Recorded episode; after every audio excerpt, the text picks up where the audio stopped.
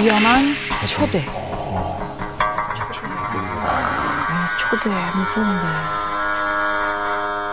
지금으로부터 34년 전 1987년 8살이었던 현태 씨는요 인천 하기동에 위치한 조그만 동네에 아, 살고. 있었어 어, 인하대학교 있는데. 아 인하대학교 그 마을 입구에는요 이름이 없는 커다란 산이 하나 있었는데 아파트가 들어올 예정이라 그 산을 다 이제 나무를 다 베어버린 거예요 어.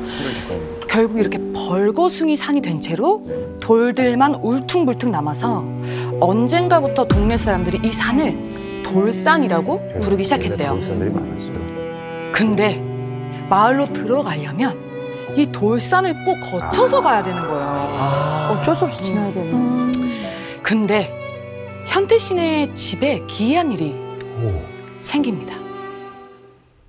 마을에서 좀 떨어진 철강 회사에 다니던 현태 씨의 아버님께서 새벽에 일을 마치고 이제 약주 한잔딱 걸치시고 집으로 가시고 계시는데 그때 시간이 새벽 3시.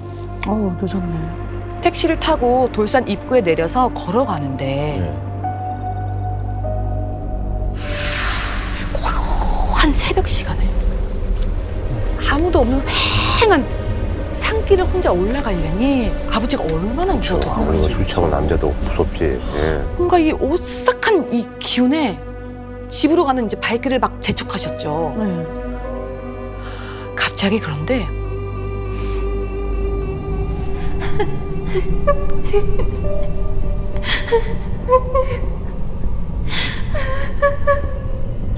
그 시간에 여자가 흐느끼는 소리가 들리는 거예요. 깜깜한 새벽 시간에 산길에 혼자 여자가 울고 있어.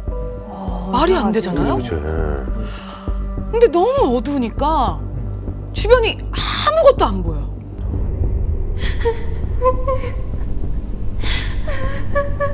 거기 누구세요? 울음소리의 근원지를 찾던 아버지는 이내 뭔가에 홀린 듯 소리가 나는 곳을 향해서 비틀비틀 어. 걸어가기 시작했어요. 아버지가 도착한 곳엔 어?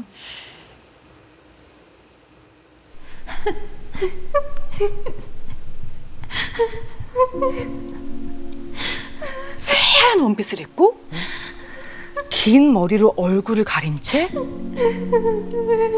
다소곳하게 앉아 있는 한 여자가 있었던 거예요.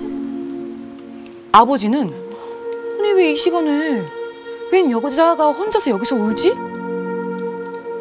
뭔가 사연이 있나 보다 싶어서 말을 붙였어요. 아니 아가씨 이 시간에 여기서 뭐해요? 얼른 집으로 가요. 그 말에 여자가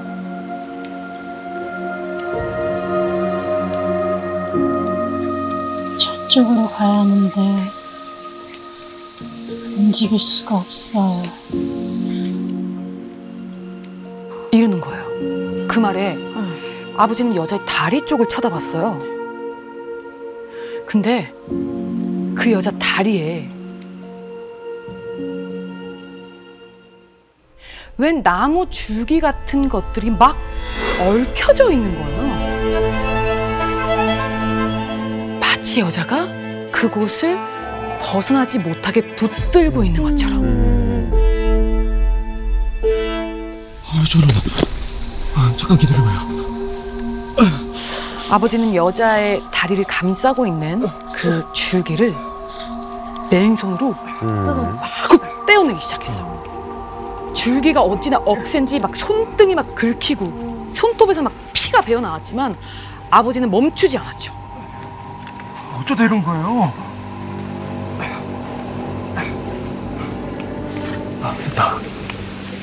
이제 집으로 가요. 너무 늦었어요. 이 아버지의 말에 여자는 가만히 고개만 음. 끄덕일 뿐 움직이질 않는 거예요. 어. 그러는 와중에도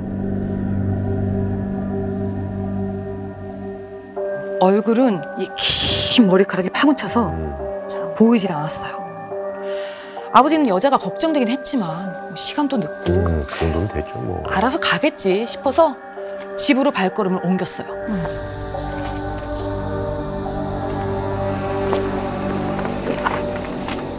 그런데 집 앞에 도착한 아버지가 현관으로 들어서려고 하는데 갑자기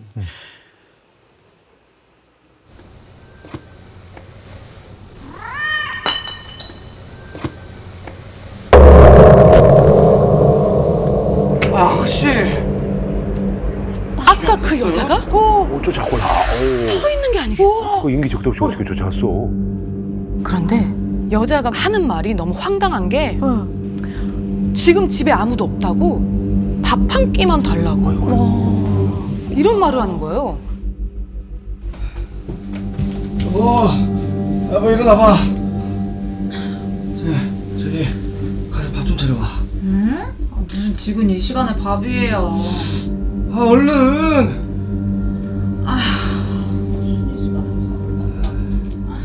새벽에 밥을 차려 오라고 하니까 자다가 날벼락을 맞은 어머니 입장에서는 얼마나 어이가 없었겠어요. 어이없지. 하지만 아버지의 계속되는 성화에 어머니는 결국 밥상을 차리기 시작했죠. 음. 아, 거참 이 사람 정말. 아, 정신이 있는 거야 없는 거야? 아, 밥을 하나만 차리면 어떻게 앞에 손님이 계신데? 아, 손님 것도 내와야 될 거 아니야. 이러면서 아버지가 버럭 화를 내시는 거예요. 이 사람이 지금 자다 깨서 정신이 없네요. 미안합니다. 이거라도 얼른 들어라. 잘못 없지만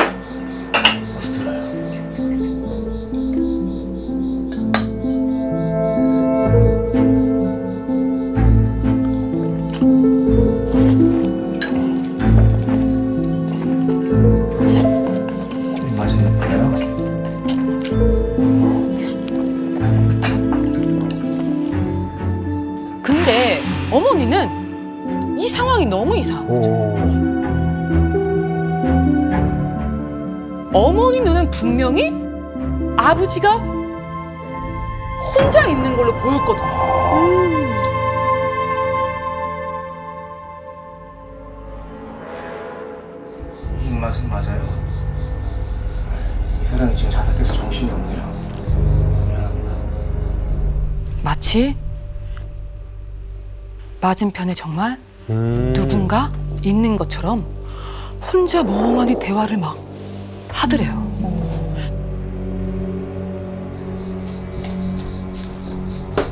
여보 왜 이래? 앞에 누가 있다 그래? 아, 당신 정신 차려요. 멈칫하더니 여보, 식탁에 그대로 어머니는 술이 취해서 잠들었구나 음. 생각을 하신 거죠. 어머니는 아버지를 이제 들쳐업고 안방에 아버지를 눕혔어요. 그리고는 아버지 맞은편에 있는 이제 밥그릇을 음. 치우려고 하는 순간 어머니는 기이한 장면을 목격하게 됩니다. 분명히 아까 엄마가 밥통에서 바로 음. 따끈한 밥을 꺼내서 네. 차렸잖아요. 근데 이 짧은 시간 동안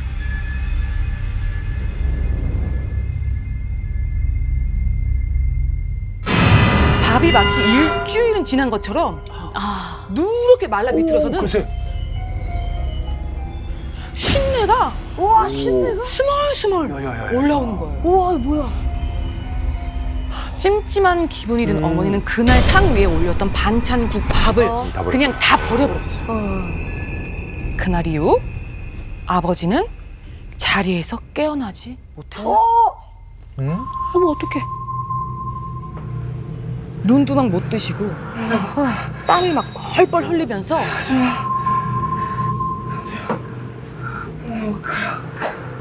들어가지 마. 이런 말을 계속 반복하는 거예요.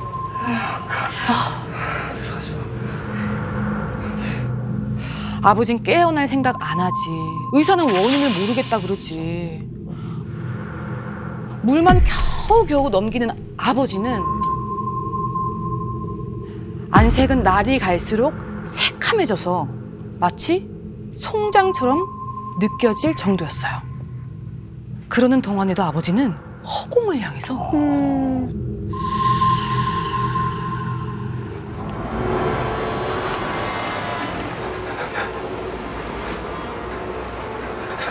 알려주세요.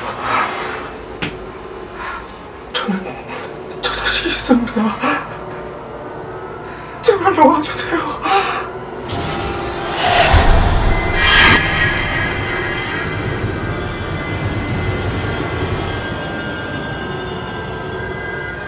아, 안 돼요. 안 돼요. 제 처음 안 돼요. 제발 부탁드릴게요.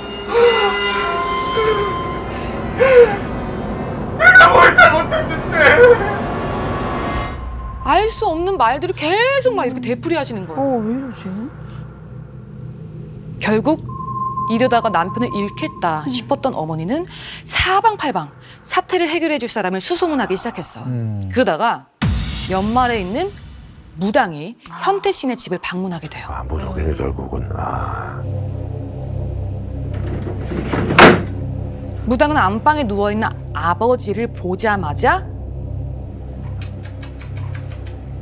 웬 여자가 단단히 붙어서 떨어지질 않네. 이러다 이 집에서 닷새 안에 초상 치르게 생겼어. 안 돼요, 안 돼요. 제가 여덟 살밖에 안 됐어요. 제발, 제발 제 남편 좀 살려주세요. 네, 제발요. 무당의 이런 청천벽력 같은 말에 어머니는 사색이 돼서 무당한테 매달릴 수밖에 없었어요. 그치, 살려달라고 해야지. 무당은 하얗게 칠린 어머니에게 귀신을 떨쳐낼 천도제를 제안했어요. 천도제. 다음 날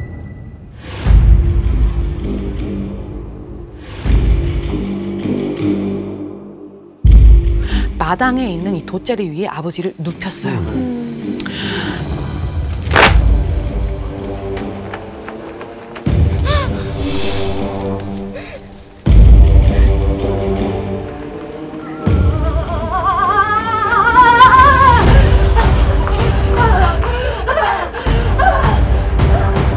마당을 빙글빙글 돌면서 한참을 춤을 추더니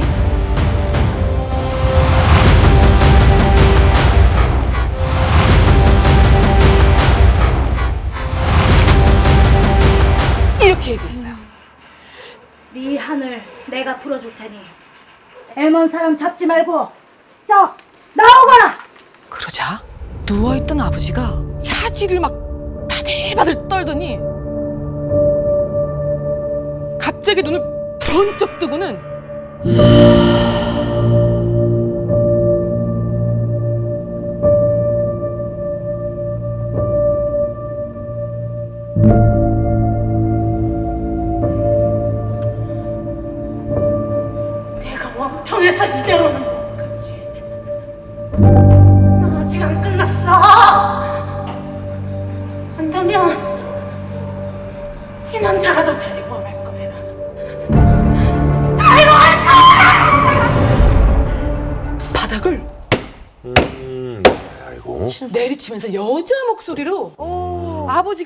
절규를 미친 듯이 하는 거예요. 와, 이런 게 무서워. 놀란 어머니는 아버지를 데려가지 말라고 정신없이 빌었고 그 모습을 본 무당은 인자한 목소리로 여자를 달랬어요. 음. 그 남자는 널 구해주고 밥까지 챙겨준 사람이야. 좋은 마음으로 도와준 사람인데 그렇게 괴롭히면 못 쓰지. 네 한은 내가 풀어줄 테니까 안 좋은 일은 다 잊고 좋은 곳으로 가거라. 무당의 말에 아버지의 기세가 점점 수그러들더니 이내 펑펑 울기 시작했어요.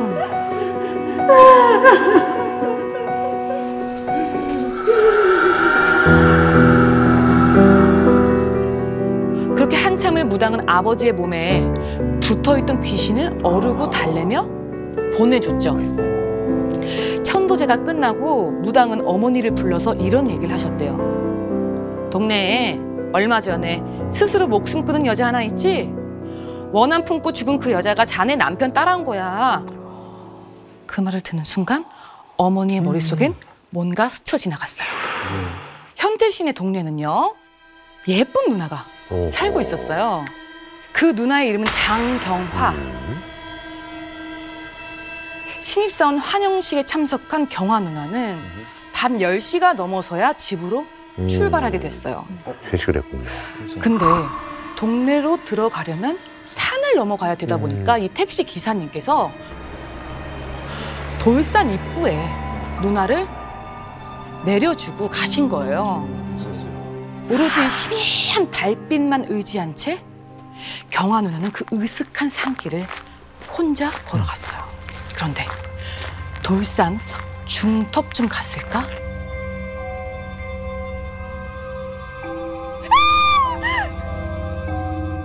갑자기 뒤에서 낯선 남자, 어?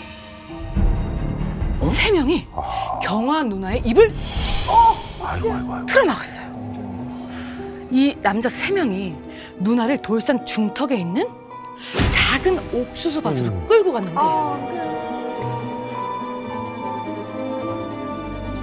그곳에서 경화 누나에게 몹쓸 짓을 하고는 그대로 경화 누나를 버려두고 도망쳤어요.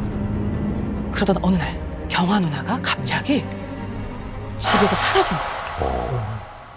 경찰에 신고한 누나의 부모님은 동네 사람들과 함께 누나를 찾기 시작했어요. 그리고 드디어 경화 누나가 발견됩니다. 근데 그 일이 있었던 돌산 그 옥수수 밭에서 누나는 농약을 물고 숨진 채로 발견이 됐어요.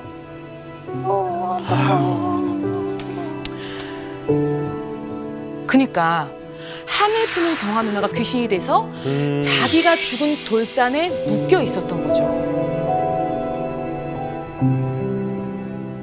날이 밝자 아버지는 무슨 일이 있었냐는 듯이 벌떡 일어나더니 밥 두 공기를 그냥 후딱 헤쳐버리시는 거예요. 오. 정신 차리셨구나 이제. 근데 그날 저녁 아버지가 깨어났다는 소식에 동네 이제 친한 아버지 친구분이 찾아오신 거예요. 네네. 아이고 저기 박씨 저기 이제 몸은 괜찮아? 아휴 이제 쌩쌩해. 저기 나 누워 있는 동안 별일 없었지? 별일 없긴.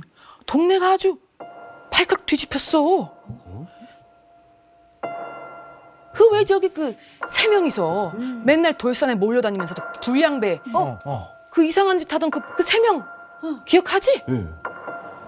그셋 중에 한 놈은 돌산에서 농약을 먹고 죽고 또 하나는 술 먹고 발을 헛디뎌서 돌산에서 떨어져 죽었는디. 근데 그, 그 중에 한 놈이 이제 자기 차례인 것 같다고 막 파들파들 떨면서 지가 잘못한 거를 막 줄줄줄줄줄 불더라는 거야. 아휴, 그 양아치 자식들이 경화를 그렇게 만든 것 같더라고. 경화 누나는 자기가 죽었던 돌산에 남아 그놈들에게 복수를 하고 있었던 걸까요? 더 많은 이야기는 목요일 밤 MBC 심야 괴담회에서 들을 수 있습니다.